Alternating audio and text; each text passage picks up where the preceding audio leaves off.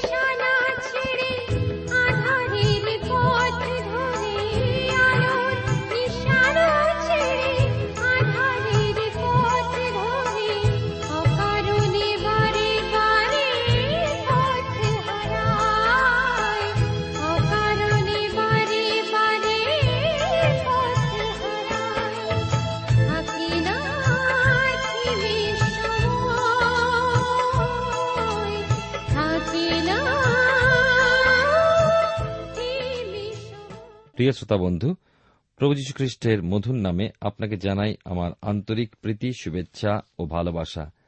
জীবনবাণীর আজকের এই অনুষ্ঠানে আমি আপনাদের কাছে বাইবেলের পুরাতন নিয়মে দ্বিতীয় সমিল তার কুড়ির অধ্যায়, বিশেষ করে তিন পদ থেকে আলোচনা আজকে শুরু করব।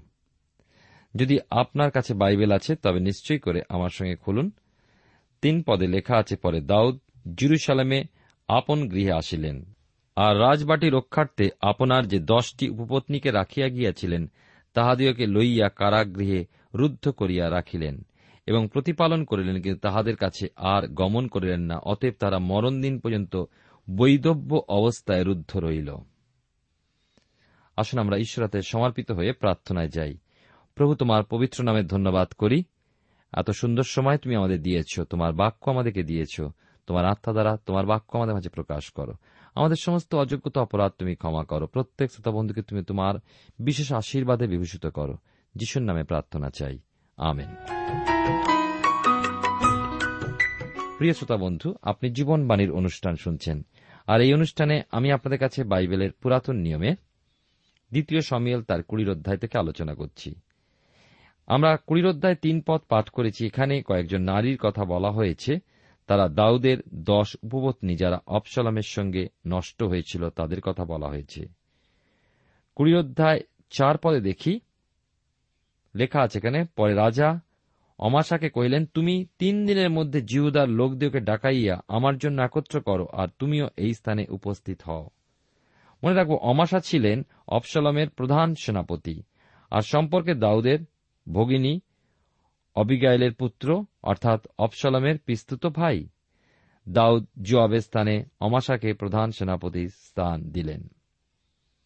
এরপরে দেখি লেখা আছে, পাঁচ থেকে সাত পদে, তখন অমাশা জিহুদার লোকদিকে ডাকাই একত্র করতে গেলেন, কিন্তু রাজা যে সময় নিরূপণ করিয়া দিয়েছিলেন, সেই নির্দিষ্ট সময় হইতে তিনি অধিক বিলম্ব করিলেন। তাহাতে দাউদ অবিষয়কে কহিলেন অপসলম যাহা করিয়াছিল, তদপেক্ষা বিক্রির পুত্র সেব এখন আমাদের অধিক অনিষ্ট করিবে। তুমি আপন প্রভু দাস দিওয়াকে লইয়া তাহার পশ্চাতে পশ্চাতে তাড়া করিয়া যাও, নতুবা সে প্রাচীর বেষ্টিত কোন কোন নগর হাত করিয়া আমাদের দৃষ্টি আড়াইবে, তাহাতে জোয়াবের লোকজন আর করেথীয় ও পলেথীয়গণ এবং সমস্ত বিদ তাহার সহিত বাহির হইল। তাহারা বিক্রির পুত্র শিবের পশ্চাতে পাশে তাড়া করিবার জন্য জিরুসালাম হইতে প্রস্থান করিল। তারা গিবিনিয়স্ত মহাপ্রস্তরের নিকটে উপস্থিত হইলে অমাশা তাহাদের সম্মুখে আসিলেন, তখন জবাব সৈনিক বেশ কটিবন্ধনপূর্বক পরিধান করিয়াছিলেন, তাহার উপরে খড়গের কটিবন্ধন ছিল। সকস খড়গকানি তাহার কটিদেশে আবদ্ধ ছিল, পরে বাইরে আসিতে আসিতে তিনি খড়গকানি খুলিয়া পড়িতে দিলেন। আর জোয়াব অমাশাকে কহিলেন, হে আমার ভ্রাত, তোমার মঙ্গল তো? পরে জোয়াব অমাশাকে চুম্বন করিবার জন্য দক্ষিণ হস্ত দিয়া তাহার দাড়ি ধরিলেন, কিন্তু জোয়াবের হস্তস্থিত খড়গের প্রতি অমাশার লক্ষ্য না থাকাতে তিনি তদ্বারা তাহার উদরে আঘাত করিলেন তাহার ভুড়ি বাইর হইয়া ভূমিতে পড়িল। জোয়াব দ্বিতীয়বার তাহাকে আঘাত করিলেন না, তিনি মরিয়া গেলেন। পরে জোয়াব ও তাহার ভ্রাতা অবিষয়, বিক্রির পুত্র সেবের পশ্চাতে পশ্চাতে ধাবমান হলেন ইতিমধ্যে সেবের নিকটে জোয়াবের একজন যুবক দাঁড়াইয়া কইতে লাগিলেন যে, জোয়াবকে ভালোবাসে দাউদের পক্ষীয় সে জোয়াবের পশ্চাৎবর্তী হোক। তখন অমাশা রাজপথের মধ্যে আপন রক্তে গড়াগড়ি দিতেছিল, অতএব সমস্ত লোক দাঁড়াইয়া রহিল, দেখিয়া ওই ব্যক্তি অমাশাকে রাজপথ হইতে ক্ষেত্রে সরাইয়া দিয়া তাহার উপর একখান বস্ত্র ফেলিয়া দিল, কারণ সে দেখিল, যে কেহ তাহার নিকট দিয়া যায়, সে দাঁড়াইয়া থাকে। তখন অমাশা রাজপথ হইতে সরানো হইলে সমস্ত লোক বিক্রির পুত্র সেবের পশ্চাতে পশ্চাতে তাড়া করিবার জন্য জোয়াবের অনুগামী হইল। আমরা দেখতে পাই যে দাউদ অমাশাকে তিন দিনের সময় দিয়েছিলেন ইসরায়েলকে জড়ো করার জন্য। কিন্তু অমাশা বিলম্ব করতে থাকলেন তখন দাউদ জোয়াবকে পাঠালেন সেবকে জব্দ করার জন্য। সেব এই সময় আবেল নগরে আশ্রয় নিয়েছিল। ইতিমধ্যে জোয়াব তামাশাকে পেয়ে তাকে আলিঙ্গন করার আছিলায় বধ করলেন। এরপর আবেল নগর অবধ করলেন। তখন একজন বুদ্ধিমতী স্ত্রীলোক জোয়াবকে বলল, যে নগরের প্রতি কিছু করবেন না। আমরা সেবর মস্তক আপনাকে দিচ্ছি। আর নগর প্রাচীরের উপর থেকে তারা সেবর মুন্ডু নিচে ফেলে দিল। বিদ্রোহী সেবকে শেষ করার পর জোয়াব জিরুসালামে ফিরে এলেন। এবারে আমরা আসব একুশের অধ্যায়। একুশের অধ্যায় শুরু হয় দুর্ভিক্ষ দিয়ে। দাউদের রাজত্বকালে কেবলমাত্র যুদ্ধ বিদ্রোহ নয়, প্রাকৃতিক বিপর্যয় আমরা দেখতে পাই। এক দুই দিন নয়, কিন্তু দীর্ঘ তিন বৎসর এই দুর্ভিক্ষ হয়েছিল। দ্বিতীয় সমিয়েল তার একুশের অধ্যায় আমরা এখন আলোচনায় রয়েছি। এক পদে এখানে লেখা আছে, দাউদের সময় ক্রমাগত তিন বৎসর দুর্ভিক্ষ হয়। তাহাতে দাউদ সদাপ্রভুর কাছে জিজ্ঞাসা করলে, সদাপ্রভু উত্তর করিলেন, শৌলে ও তাহার কুলের রক্তপাতের দোষ রইয়াছে কেননা সে গিবিয়নীয়দিগকে বধ করিয়াছিল। দাউদের রাজ্যে দুর্ভিক্ষের কারণ বর্ণনা করে ঈশ্বর যে কথা বললেন, সেটা আমরা সাধারণ মানুষের কাছে আমাদের অদ্ভুত লাগছে, কিন্তু এর মধ্যেও আমাদের জন্য শিক্ষা আছে। গিবিয়নিয়েরা শৌলের পরিবারের উপরে প্রতিশোধ গ্রহণ করেছিল। একুশের অধ্যায় দুই থেকে সাত পদে আমরা পাই, তাহাতে রাজা গিবিয়নীদেরকে ডাকাইয়া তাহাদের সহিত আলাপ করিলেন। গিবিয়নীরা ইসরায়েল সন্তান নয়, ইহারা ইমরিয়েদের অবশিষ্টাংশের লোক এবং ইসরায়েল সন্তানগণ তাহাদের কাছে দিব্য করিয়াছিল, কিন্তু শৌল ইসরায়েল ও জিহুদা সন্তানদের পক্ষে উদ্যোগী হইয়া তাহাদেরকে বধ করিতে চেষ্টা করিয়াছিলেন। দাউদ গিবিয়নীয়দিগকে কহিলেন, আমি তোমাদের জন্য কি করিব? তোমরা যেন সদাপ্রভুর অধিকারকে আশীর্বাদ করো। এই জন্য আমি কি দিয়া প্রায়শ্চিত্ত করিব? গিবিয়নীরা তাহাকে কহিল, শৌলের সহিত কিংবা তাহার কুলের সহিত আমাদের রৌপ্য কি স্বর্ণ বিষয়ক বিবাদ নাই? আবার ইসরায়েলের মধ্যে কাহাকেও বধ করা আমাদের কার্য নয়? পরে তিনি কহিলেন, তবে তোমরা কি বলো? আমি তোমাদের জন্য কি করিব? তারা রাজাকে কহিল, যে ব্যক্তি আমাদের সংহার করিয়াছে, ও আমরা যেন ইসরায়েলের সীমার মধ্যে কোথাও তিষ্ঠিতে না পারি, বিনষ্ট হই, এই জন্য কুমন্ত্রণা করিয়াছিল। ছয় পদে লেখা আছে, তাহা সন্তানদের মধ্যে সাতজন পুরুষ আমাদের কাছে সমর্পিত হোক, আমরা সদাপ্রভুর মনোনীত শৌলের গিবিয়াতে সদাপ্রভুর উদ্দেশ্যে তাহাদিওকে ফাঁসি দিব, তখন রাজা কহিলেন, সমর্পণ করিব। তথাপি দাউদের ও শৌলের পুত্র জোনাথনের মধ্যে সদাপ্রভুর নামে যে শপথ হইয়াছিল, তৎপ্রযুক্ত রাজা শৌলের পৌত্র, জোনাথনের পুত্র মফিবসদের প্রতি করুণা করিলেন। এই বিষয়টা বেশ জটিল। ভালো করে বুঝতে হলে আমাদের জিওসীয় পুস্তকের নয়ের অধ্যায় পড়তে হয়। যখন গিবিয়নিয়েরা ছদ্মবেশে এসে জিওসীয়কে ঠকিয়েছিল, আর জিওসীয় গিবিয়নীয় লোকদের মধ্যে চুক্তি হয়েছিল যে গিবিয়নিয়েরা ইসরায়েলের মধ্যেই থাকবে। অবশ্য ঈশ্বর প্রথমেই নির্দেশ দিয়েছিলেন যে তোমরা অন্য কোন জাতির সাথে সমঝোতায় আসবে না বা সন্ধি করবে না। তখনকার কালে আরও নিয়ম ছিল, সন্ধি ভাঙা যেত না। সন্ধির নিয়মগুলো অক্ষরে অক্ষরে পালন করতে হতো। বর্তমানকালে আমরা দেখি যে খুব জাঁকজমকের সাথে গোল টেবিলে বসে গাল ভরা কথায়, আজ সন্ধ্যায় যে সন্ধি চুক্তিতে স্বাক্ষর হল, পরদিন দুপুরে সেই সন্ধি আর নাই। সুতরাং বর্তমানকালের সন্ধি হাস্যকর ব্যাপার।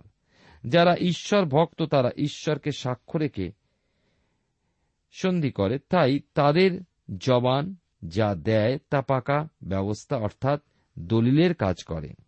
জিওসীয় চুক্তিও তেমনই ছিল, কিন্তু শৌল যখন রাজা হলেন, তিনি সেই সন্ধি সত্য মানলেন না, ভেঙে দিলেন। দাউদ রাজা হবার পর পূর্বোক্ত সন্ধির মর্যাদা দেবার জন্য চেষ্টাও নিলেন এবং কিছুটা পরিবর্তন আনলেন। ঈশ্বর কিন্তু সন্ধির কথা ভুলে যাননি। যেহেতু শৌল ইসরায়েলের প্রতিনিধিত্ব হয়ে সন্ধি ভঙ্গ করলেন, তারা ছড়া পাবে না। তিন বৎসরের দুর্ভিক্ষ ঈশ্বরের বিচার হিসাবে তাদের উপরে এসে পড়ল। আজকাল আমরা এমন একটা যুগে বাস করছি, যখন কিনা নানা জাতি একসঙ্গে এক এক দেশে বাস করছি। আমরা এ কথা বলতে পারব না যে এটা ঈশ্বরের জাতি, এরা খ্রিস্টিয়ান জাতি। ঈশ্বর কিন্তু প্রত্যেক জাতিকেই বিচার করেন, সকল জাতিই হল তাঁর। তিনি মিশরকে শাসন করেছেন, বাবিলনকে শাসন করেছেন অসুরীয় গ্রিস, রোম সকলকেই শাসন করেছেন এবং ভবিষ্যতে সকল দেশকে তিনি শাসন করবেন। পৃথিবীর সকল দেশকে শাসন করা তাঁরই কাজ। আর যদি একটু মন দিয়ে দেখি, তবে দেখতে পাব ঈশ্বরের শাসন প্রত্যেক দেশের জন্য শুরু হয়ে গেছে। গত দ্বিতীয় মহাযুদ্ধের পর সমস্ত বড় বড় শক্তি মিলে জাতি পুঞ্জ গড়ল যেন জগতে শান্তি স্থাপিত হয়। শান্তি তো হল না, বরঞ্চ পাপ ছেয়ে গেল। শান্তির নামে যুদ্ধ বিগ্রহ, বিবাদ বিদ্রোহ মাথাচাড়া দিয়ে উঠল। কখনো এই দেশ, কখনো অন্য দেশ। কত নাম আর বলব, আপনি তো নিশ্চয়ই জানেন। চারিদিকে শান্তির জন্য এত আন্দোলন পূর্বে কখনো বোধ হয়নি। কি করে হবে বলুন? শান্তিদাতার সাহায্য বিনা মানুষ নিজের চেষ্টায় কি করে শান্তি আনবে? বাইবেলের পুরাতন নিয়মে যিশয় ভাববাদী পুস্তকের সাতান্ন অধ্যায় একুশ পদে লেখা আছে, আমার ঈশ্বর কহেন, দুষ্ট লোকেদের কিছুই শান্তি নাই। আবার আর একটা বিষয়, উপযুক্ত শান্তিকামী নেতাও নেই। আমরা দেখি, সবাই নেতা, সবাই চেষ্টা করছে বা করছে যে শান্তি স্থাপন করবে। যিশয় ভাববাদী পুস্তকের তিনের অধ্যায় বারো পদে লেখা আছে, আমার প্রজাগণ বালকেরা তাহাদের প্রতি উপদ্রব করে ও স্ত্রীলোকেরা তাহাদের উপরে কর্তৃত্ব করে। হে আমার প্রজা, তোমার পথপ্রদর্শকেরাই তোমাকে ঘুরাইয়া লইয়া বেড়ায় ও তোমার গমনের পথ নষ্ট করে। একবার বড় কোনো দেশের কথা চিন্তা করি না কেন? কি অবস্থা? কত রকম মন্দ ভ্রান্ত শিক্ষা বার হয়েছে, কত রকম ইজম দেখা দিয়েছে। জনে জনে আজকে আমরা দেখছি বিভিন্ন ধরনের মদ, ড্রাগ, অশ্লীল সিনেমার ছবি তার ডিপো তৈরি হয়েছে।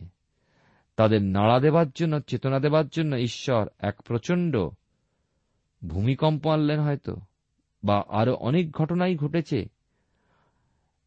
ঈশ্বর তার বিচার বিষয় জানাবার জন্যই বিভিন্ন ঘটনা ঘটতে দেন, ধ্বংস আসতে দেন।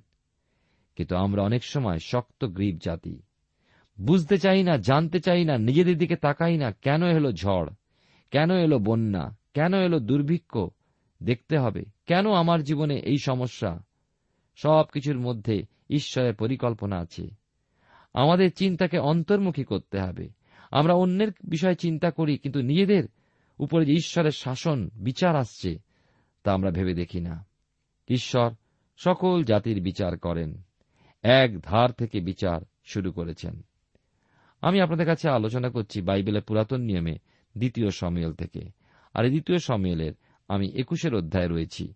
এই সময় আপনাকে আমার সঙ্গে পাঠে যোগ দিতে বলব।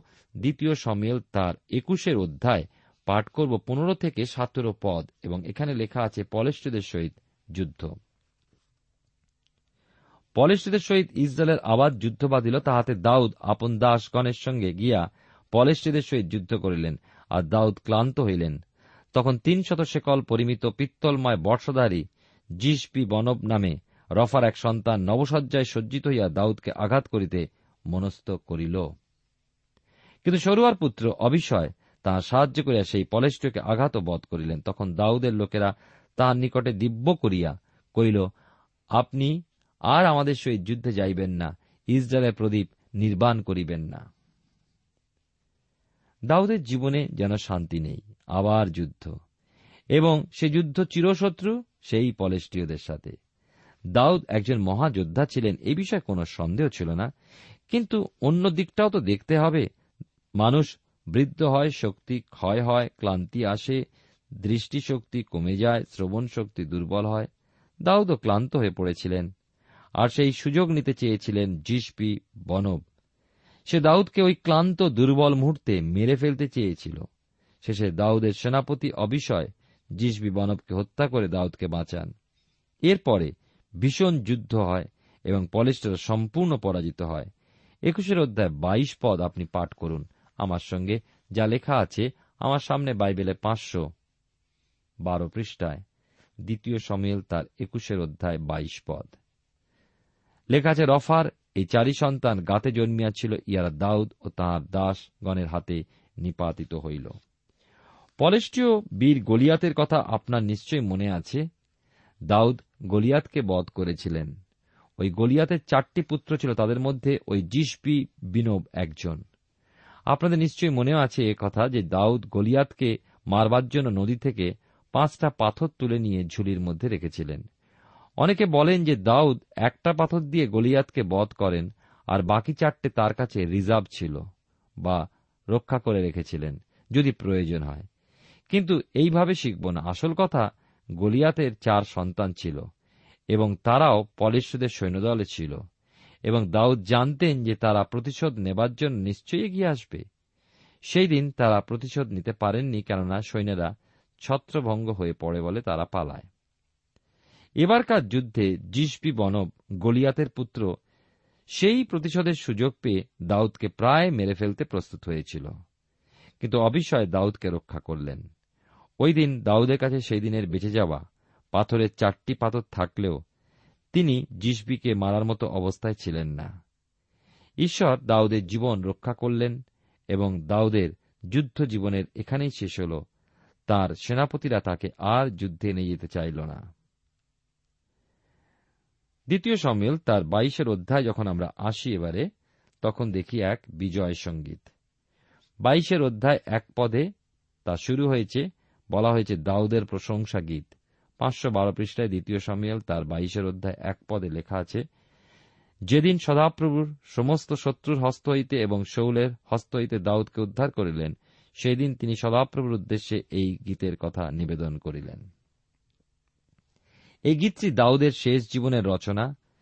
গীত সংহিতাতে আঠারো সংখ্যার গীতরূপে সংগৃহীত হয়েছে। দাউদ তার জীবনের বিগত দিনগুলোর কথা স্মরণ করেছেন। আমার মনে হয় গীত সংগীতা তেইশ সংখ্যার গীতটিও ওই একই সময় লিখেছিলেন।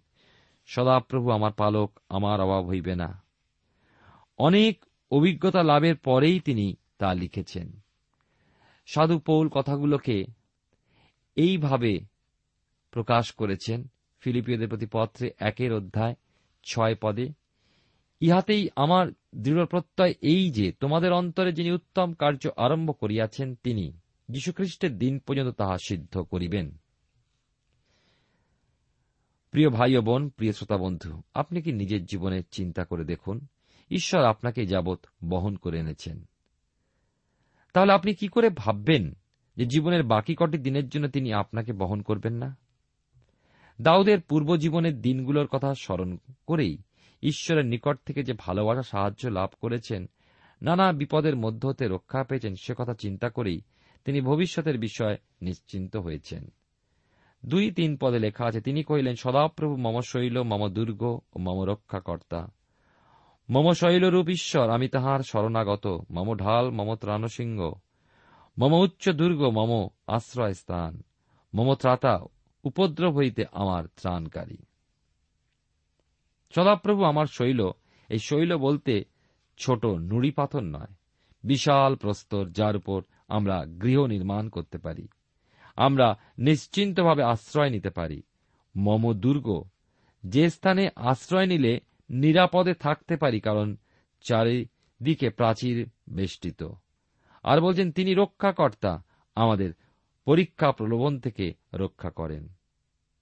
মম শৈলরূপ ঈশ্বর, অর্থাৎ সদাপ্রভু আমার কেবলমাত্র প্রস্তর নন, তিনি আমার শৈলের, অর্থাৎ প্রস্তরের ঈশ্বর।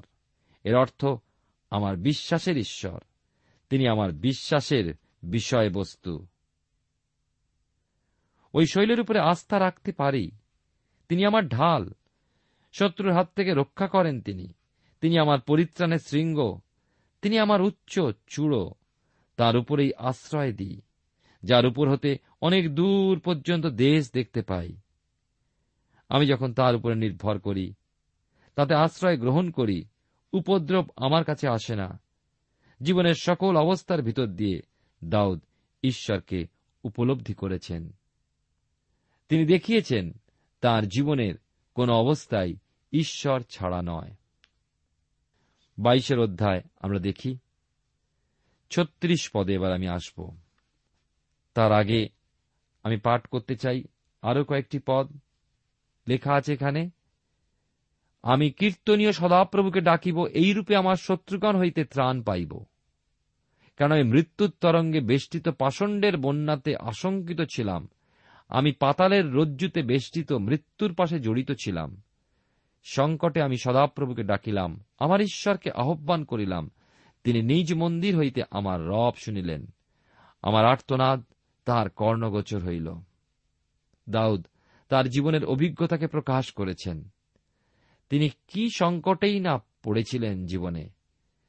সর্ববিষয় ঈশ্বরের কাছে তিনি ক্রন্দন করেছেন। ঈশ্বর যে প্রার্থনা শ্রবণকারী, তিনি আমাদের প্রার্থনা শোনেন। তার জীবনের অভিজ্ঞতার মধ্যে দিয়ে এই বিজয় সংগীত তিনি গাইছেন, এই প্রশংসা গান তিনি গাইছেন।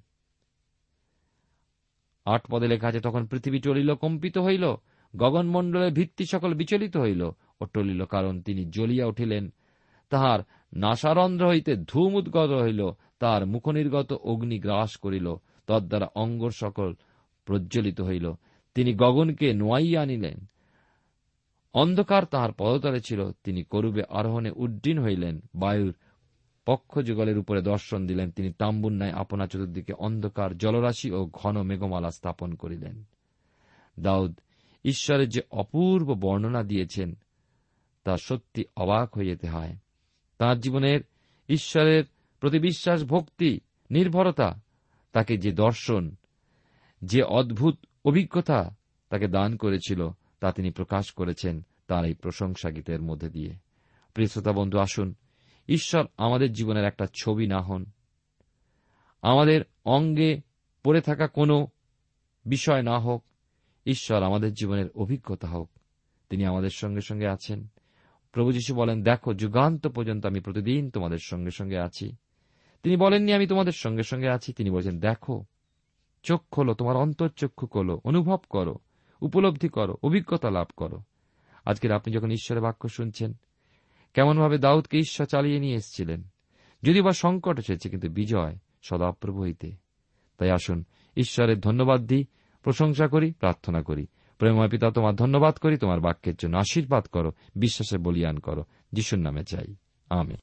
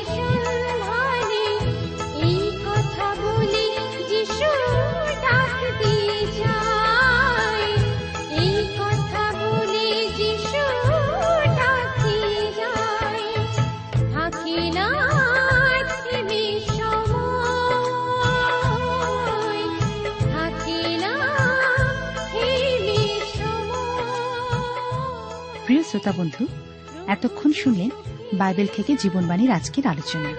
আমাদের অনুষ্ঠান কেমন লাগল? যদি এই বিষয়ে আপনি আরও কিছু জানতে চান এবং আপনার যদি বাইবেল না থাকে, তাহলে বাইবেল ছাড়া এই অনুষ্ঠান আপনি কেমনভাবে বুঝতে পারছেন? আমাদের ঠিকানায় শীঘ্রই লিখে জানান। আমরা খুব খুশি হব যদি আপনি চিঠির সাহায্যে বা ফোনে এস এম এস এ অথবা ইমেলের সাহায্যে আমাদের সাথে যোগাযোগ করেন। আমাদের ঠিকানা হল Jibanbani T W R India, post box নম্বর এক ছয় নয় দুই পাঁচ, কলকাতা, সাত লক্ষ চৌত্রিশ। আবার বলছি, Jibanbani T W R India, post box নম্বর এক ছয় নয় দুই পাঁচ, কলকাতা, সাত শূন্য শূন্য শূন্য তিন চার। আমাদের ইমেলের ঠিকানা হল Bengali TTV at radio eight eight two dot com আবার বলছি Bengali TTV at radio eight eight two dot com আমাদের ফোন নম্বর two four three eight double zero four five two four three eight double zero four five এবং আমাদের mobile নাম্বারটা লিখে নিন nine four double three four nine seven two three five আবার বলছি nine four double three four nine seven two three five আজকের সময় এখানেই শেষ। বিদায় নিচ্ছি। নমস্কার।